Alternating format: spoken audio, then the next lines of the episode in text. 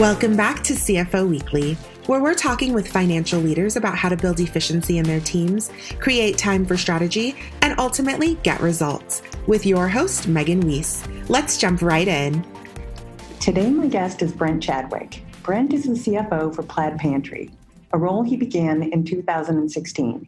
He started his career as an auditor at PwC and left at the manager level after six years to work in industry as an assistant corporate controller at Radisys. From there, he was drawn to a controller role at Aspen Capital. When he took the job with Aspen, they were just starting their IPO as a real estate investment trust, and it promised to be a good professional experience. Brent is a CPA and holds a master's in accounting from the University of Montana. Brent also served in the infantry branch of the U.S. Army National Guard for three years. The infantry is the main land combat force and the backbone of the U.S. Army. Brett, thank you so much for joining me today. Thank you for having me. Yeah, I'm excited to hear about your experience as a young CFO at Plaid Pantry and how you were able to begin making improvements to the organization almost immediately. So uh, let's just jump right in. Can you talk about your career progression and how you came to be the CFO for Plaid Pantry? For sure. So I started out in public accounting at PwC, worked there for about six years. And, you know, the time PwC is very valuable. I worked on lots of different sizes of companies, from privately held companies to multinational companies like Nike, which we have here in Portland. So got to experience a wide breadth of different businesses, structures, processes, controls. You know, it was really good opportunity for me there. Um, but after about six years, I knew I wasn't really interested in being in public accounting my entire career. So I started looking for, you know, jobs in the private sector, which led me to Radisys, which was a publicly traded telecom here in the Portland area that wasn't, you know, too big, did, you know, $100 million in sales a year. But I went there as an assistant corporate controller, really good experience. The corporate controller there, similar background, worked at PwC, but had been in industry for a while. Very nice guy, very knowledgeable, but you know, it became pretty clear after about six months that we had very similar skill sets and you know there wasn't going to be a lot of progression career wise there so i started kind of talking to a couple of recruiters see what else was out there and at that point i found out about a real estate investment trust that was going through an ipo just starting the process and so you know i thought that'd be a really good professional development opportunity. Went there for about a year you know during the ipo completed the ipo worked on putting controls and things in place you know going from a privately held company to a publicly traded company a lot of work on the control front and processes but you know very good opportunity you know it was actually while i was there a friend of mine at pwc that took over the plaid pantry audit for me told me that the CFO was leaving Plaid and that they were looking for a replacement. And at that point, you know, I had a lot of experience with Plaid from being on their audit for a few years while I was at PwC and got to kind of witness firsthand how they navigated the financial crisis of 08 and really just saw how well they executed during that. And you know nothing really probably is totally recession proof but you know the convenience store industry has a lot of staples that people rely on so they tend to do better than most during that time and also during my time there i learned a lot about the company and their involvement in the community as far as you know sponsoring youth sports teams and things like that so you know as a company that i'd always kind of admired and thought man that'd be a pretty cool opportunity if it ever opened up and so I got the job description, took a look at it, saw that I was drastically underqualified as far as uh, the experiences they were looking for. But, you know, as Michael Jordan said, you miss 100% of the shots you don't take. And so I submitted my resume, you know, just to see what would happen from there, it took about six weeks because clearly I wasn't probably high on the list of priorities based on my experience. But after about six weeks, I got called back from the CEO to come and do an interview over the weekend on a Saturday. And I came in, we did an aptitude test and a bunch of other, you know, behavioral testing, which was pretty interesting because I'd never really done much of that. And the CEO was trying to explain the instructions to me while I was starting the math portion of the test. And he was talking to me while I was trying to read the instructions. And so he, you know, told me to answer the practice test and embarrassingly enough, I actually missed the practice test because I couldn't really read the instructions while he was trying to talk to me and hover over me. It kind of felt like a proctor test from high school, which I was drastically out of practice for. So he walked away, and after that, you know, did a little bit better. But you know, a couple years later, he kind of joked that he thought he wasted his uh, Saturday morning interviewing me when I missed the practice test. So you know, a little bit of a fun fact there, I guess. For all of those who don't live in the Pacific Northwest, what exactly is Plaid Pantry? So, Plaid Pantry is a convenience store chain with currently 108 stores, predominantly in the Portland metro area, but we do have a few stores up in Washington. We do over $200 million in revenue. We have over 700 employees, and we've been in business here in the Northwest for over 60 years, or about 60 years at this point. The One thing that you know differentiates us from our competition is that our buyers are here locally, and so we're able to get a lot of locally sourced and produced, you know, micro brews and other types of snacks, and so we're really able to offer things that you know our customers want based on locally sourced products ingredients. And so it's you know it's a good business. And um, luckily even with the coronavirus right now things are going well. So.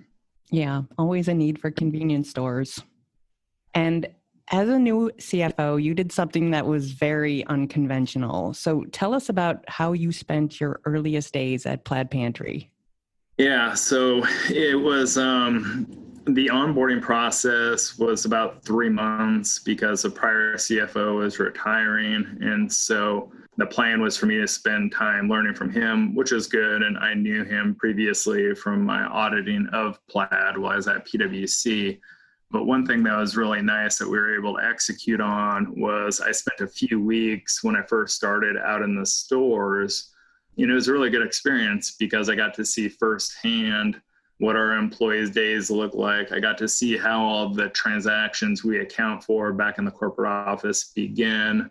You know, I was able to talk to a lot of employees, get their perspective on the IT systems, on the benefits package, you know, wide assortment of things. Um, so it was a really good experience because I really got to get a better understanding of how everything works you know and the one thing i did learn from that is i'm not very good on the cash register so it's probably good that i have some accounting experience and and is that the way everyone at the executive level starts out or was that something that was unique it was definitely unique. It's it's definitely not what they do with everybody. Um, but out of the executive group, you know, I'm really the only one that my staff is centrally managed managed at the corporate office. So, you know, when our CEO now and at the time he was hired as a COO, you know, when he started, he spent a lot of time out in the stores because he was in charge of operations.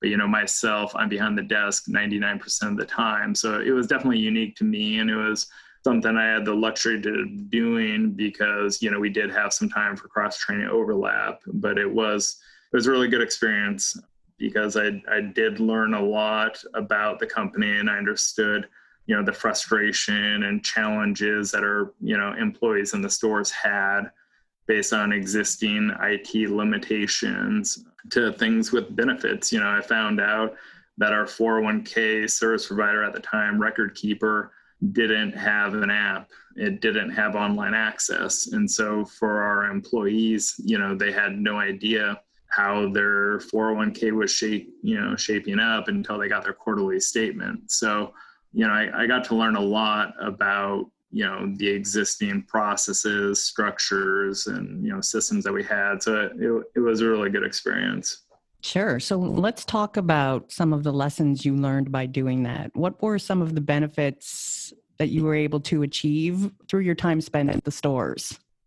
For sure. So, our store managers usually start their day at about 5.30 in the morning and they wrap up at about 3 so i would join them get there at 5.30 when they start their day and just observe everything that they were doing. And every single day the very first thing the store manager would do when they got in is they'd run all their daily close reports you know transmit the data electronically back to the corporate office. But as part of that process they were printing out a lot of reports every day and i'd kind of watch them prepare their paperwork see what they're doing and they prepare this big packet of paper reports usually about 15-ish 20 pages. They'd put that together with the coupons because we do a lot of coupons in our stores and so they'd put all that together send it back to the corporate office. And so when the store managers would end their day at about three I would go into the office at that point and work in the office for a while. So one of the first things I kind of was trying to understand is why we had so much paper because again it's 2016 and you know you try to make things as easy and automated as you can with electronics you know and things like that so um, when i got into the office i went back and sat with a group that went through the paperwork to kind of understand what they were using it for and what they were doing and while I was observing them, I noticed that at about 10 plus pages of the reports they would get, they would set to the side and do nothing with. So when they would finish going through and auditing the reports and looking at the numbers, I kind of asked them, you know, why they pulled those pages aside and what happens with them. And they said they don't use them and they set them to the side and they just get filed away with other paperwork in the warehouse. So then I asked around a little bit more as to whether people use those reports and found out that basically they'd been printing 10 plus pages of reports every day across 108 stores, 365 days a year that nobody was using. So we were basically printing 400,000 sheets of paper with the associated costs of the toner and you know wear and tear in the printers that were basically not being used at all. But it was just one of those things that you know the people in the store doing what they were told at one point and the people here in the office never really asked the question you know why are we getting all these pieces of paper that no one seems to be doing anything with? And so again without being in the stores i would have never noticed that. Yeah absolutely. It was almost like you were kind of an undercover boss uh, getting to see yeah yeah and it's it's funny you use that analogy or you know that comparison because we actually get a call from them every couple of years offering it. But surprisingly you have to pay money to be on the show because apparently you know there's promotional value involved. But you know we're just a chain in the pacific northwest. It never really seems to pencil out doing the show. But i mean that's kind of what it seemed like. So it, it was it was pretty interesting. But uh you know it was a very good process. And you know, in addition, looking at the store reports, I started asking more questions, you know, like about the coupons, like, because we just had boxes of coupons every single month. And so I started looking at, you know, into that process a little bit more and seeing that we were spending about $20,000 a year on insurance to ship these coupon boxes. And so I tried to figure out, you know, is there really a need for the insurance because we're shipping with UPS and tracking and, you know, what's the probability of losing a box? And during that process, we found out after looking into it that we were spending about $400 per box of coupons to insure when the insurance actually only covered $100 because it was paper products. So basically, we were spending $400 to send a box that even if it was lost, we'd only get $100 recovery. So, you know, again, it was very valuable being in stores because I learned a lot about, you know, the IT systems, learned a lot about our processes in place so you know very valuable experience that i'd recommend for people you know if they have the time and capacity to try to get out and you know understand the front end of the transactions they're dealing with on the back end. Yeah absolutely. Uh, it sounds like you know a reason for all of us to get out from our four walls and and actually see what happens in operations. Yeah agreed. And I know your improvements, they didn't stop there. Um, what were some of the changes you were able to make early on at the corporate level? Yeah, so, you know, after being in the stores and really evaluating that, kind of the next thing I really kind of tried to dig into and understand was, you know, where all the money was going that we were spending outside of you know inventory type products in the store because you know that is what it is but looking at our non-trade spending so every week i get the register the payment register ask questions you know what the payments are for and all of that and through that process one of the other things i kind of jumped on pretty early on was we were paying a cpa firm here locally about $60,000 a year to do the work opportunity tax credit calculation and process. And it was something that I'd never even heard of until I got to Plaid Pantry. So I kind of had to learn it, understand it, see what it was. And basically, it's, you know, when you hire employees that are coming off of some type of federal assistance, you can get a federal tax credit based on how many hours they work for you, their compensation, and things like that. So in an industry like ours where we have 100% turnover over the course of the year we hire a lot of people and so we get quite a few people that come through that qualify for this work opportunity tax credit and again it was something i'd never really understood or even knew about prior to being at plaid but once i kind of dug into it to figure out what the process was it was really quite a simple process. I mean, basically, when you get new hires, you log a little bit of information on the state website, and then after that, the state will make a determination if you get credit or not. And then the ones that qualify for credit, you just have to track, and you get credit based on hours worked and their pay. And after looking at it, we actually insourced it, and it ends up being probably about two hours of work a month and we save 60,000 bucks a year. Wow. And since we've done that, I understand now why I get a call about every quarter from some random firm that offers this, you know, line of work because I mean the return on it is just crazy. I mean, it's really a lot of data entry than just Excel calculations and I mean it's pretty lucrative business. So yeah, I'm so, sure most yeah, people just don't take the time to understand what it is.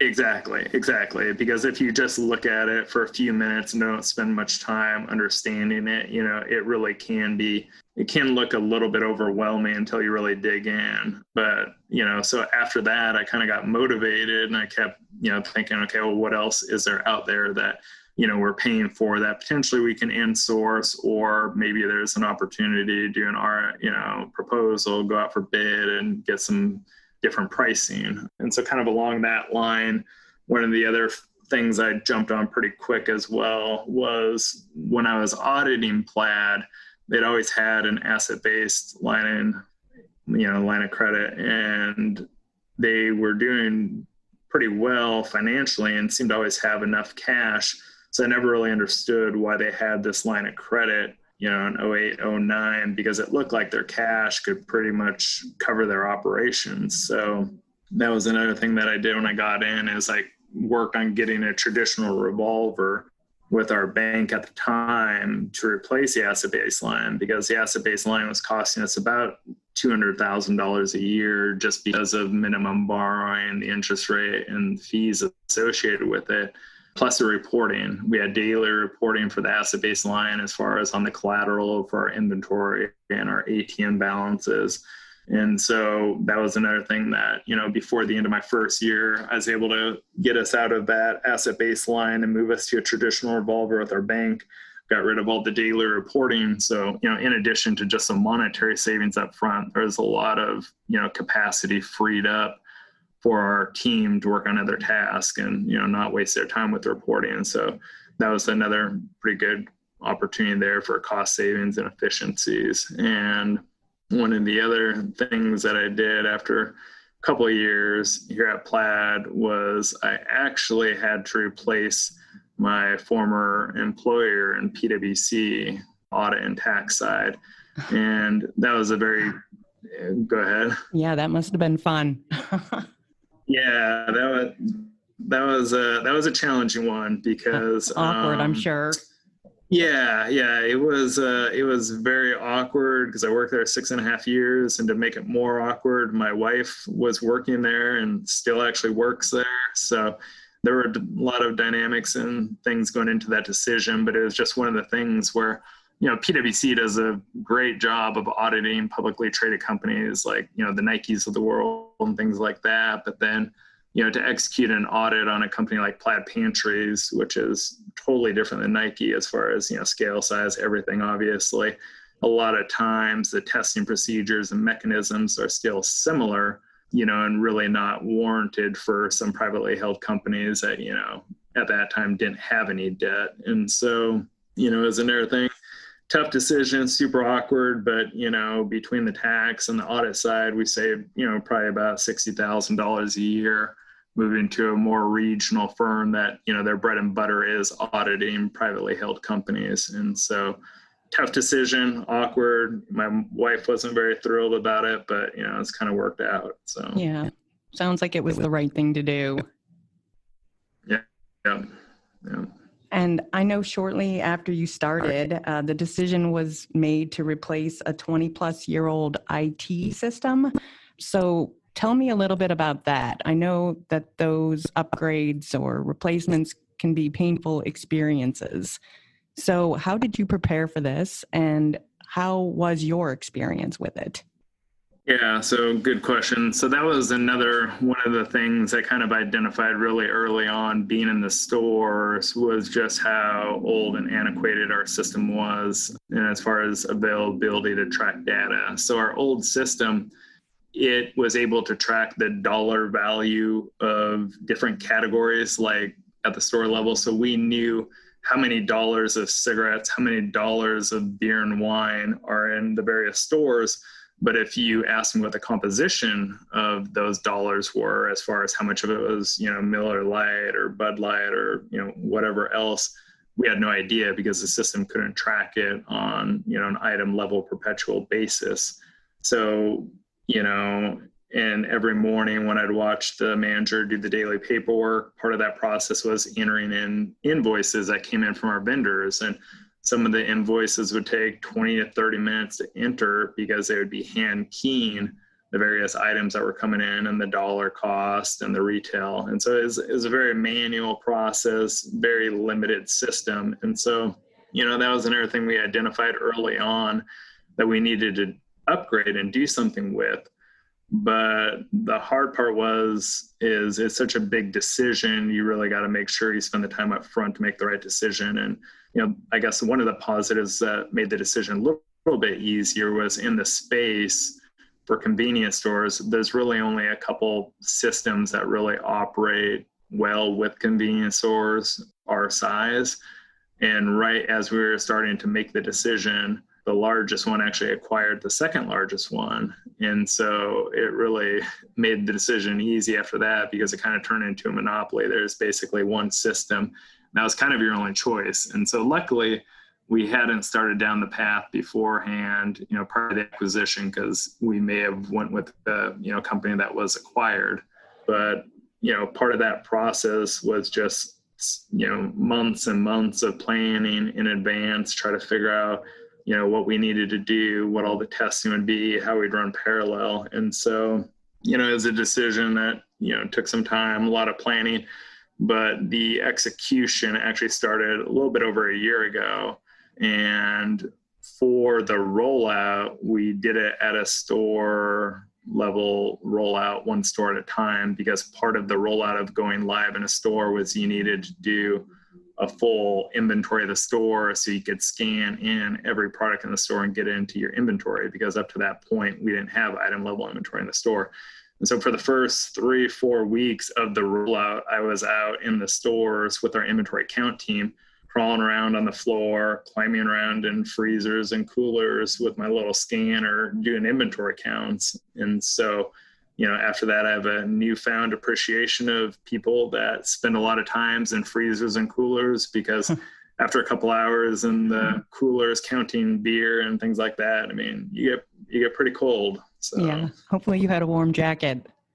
Yeah, yeah, I did. Luckily, I mean, after the first day, I kind of understood what it entailed and dressed a little bit more appropriately after that. But you know, from going wearing slacks and you know ties and everything in the office to wearing you know jeans and t-shirts and crawling around on the floors it was uh it was definitely it was an experience but it was good because i mean it really helped me understand the challenges of the inventory count team and what they were going through. And, you know, being there on the ground, we could make decisions because as you know and anyone knows, no IT rollout ever goes out as planned. So it was good to be there on the ground so we could make decisions on the fly and kind of, you know, change things up as we went. Yeah, absolutely. And so, to all of those CFOs out there that know that things could probably be better, but aren't really sure where to start, what suggestions would you have for them? Probably the biggest things that I would suggest, and I understand it's not always practical based on the size of the company. Um, obviously, the CFO at Nike and other large publicly traded companies, and even small publicly traded companies, probably don't have time to go spend in their stores and you know understand all that. But you know, knowing that 99% of the businesses in America have under 500 employees, I mean, for most CFOs you know, hopefully they have the time to really understand how their transactions originate. And I know they don't all start in retail stores, but you know, just understanding the entire process of origination of revenue all the way to the back as far as in subsequent payment for products, services, and things like that. And you know, I learned a lot lot about the business just from being out in our stores and then really diving in and understanding where our money was going on the back end as far as payments because that really helped me identify some opportunities for insourcing items and you know a lot of things you can't insource but everything else i was aware of when contracts were coming up so I could do a full proposal with various competitors just to make sure we were getting good rates. And so th- those are kind of the two things that I would definitely recommend because me personally, you know, it's first time I'd been a CFO. I was 34 years old, only been in industry for a couple years out of public accounting. So I mean, I was kind of learning a lot as I went as well. There, you know, wasn't really a playbook to know what to do first. So, yeah, that's great advice.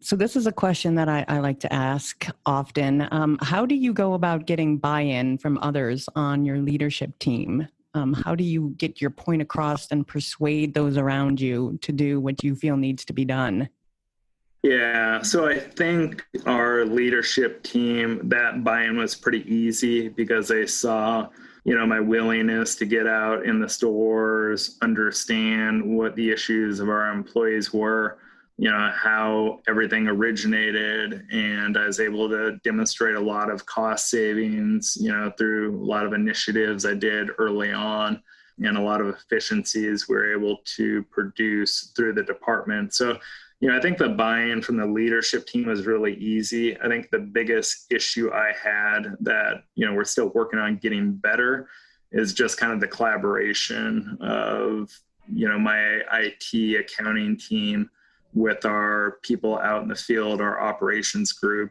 because you know it seemed like the relationship there wasn't very good, and seemed like there wasn't really much communication, collaboration up to that point. It was kind of like something got screwed up. People are quick to point fingers instead of trying to figure out what the issue was and what some potential solutions were. So that was one thing that you know our current CEO has done a really good job on as far as working on the collaboration and doing some you know team building offsite trainings once a quarter we did those for a couple of years and i think i think doing that really helped because people can put a face with a name and you you know you build a little bit of rapport and it you know that was the bigger issue for me. And i think you know i know we're doing a lot better than we were but that's you know that was my biggest issue initially is trying to get the collaboration and the team work to function across lines of service. Yeah. Collaboration is so critical to getting anything done and many many times and i think we've covered on on parts of this but many times finance departments can end up being siloed from the rest of the organization and they end up reporting only on historical results. So, how do you suggest we can work together with operations to improve our organization's performance? Yeah, so I think that really comes down to just kind of put each other in each other's shoes and really kind of understanding what's happening. And so, you know, we did a big safe rollout. We rolled out new safes in our stores in the fall of 2019. And we were having some issues as far as the communication between my office team and what was happening in the store and the configuration of the safes. And so I grabbed my couple of guys on the team that were working on that deployment that were kind of the intermediary, the go the you know the in between our field people and the company that was doing the deployment. And so i took them out to some stores so they can kind of see firsthand what some of the issues and concerns our operations group had out of the gate. And i think once my team better understood their situation what their problems were i think they had a little more empathy and were better at understanding their concerns. And then i think it really helped our operations group understand that you know we were taking the time to understand their pain and frustrations and trying to collaborate and help instead of just you know pushing something through without letting them be heard. And so i think that's kind of the biggest thing that i you know try to work on is just making sure everyone understands each other's you know perspective and concerns and issues and just trying to get more face to face contact with these people just you know so both sides understand where everything is at. Yep that makes sense.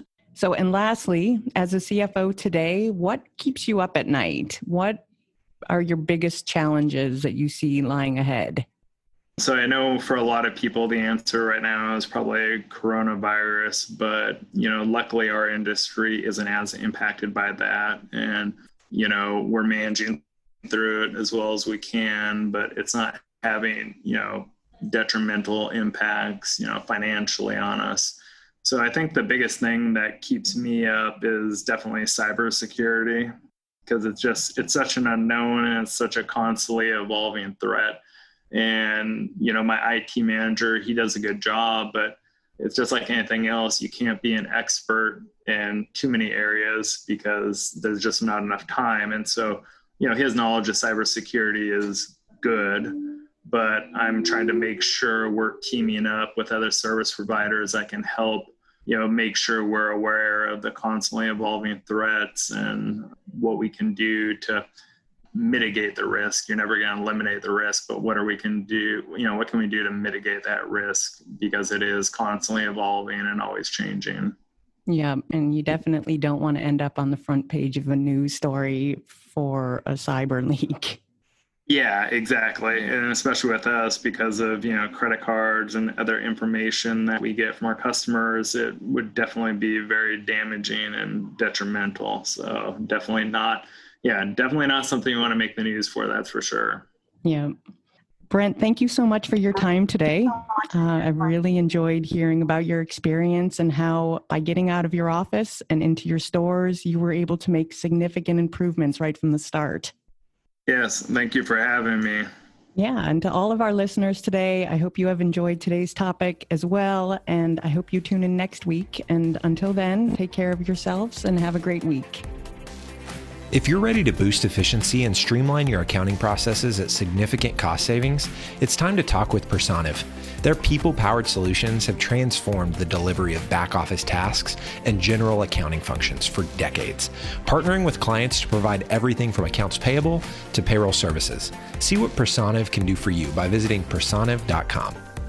You've been listening to CFO Weekly, presented by Personiv. Please subscribe wherever you get your podcasts to hear all of our episodes. Want to learn more? Check out personiv.com. Thanks for listening.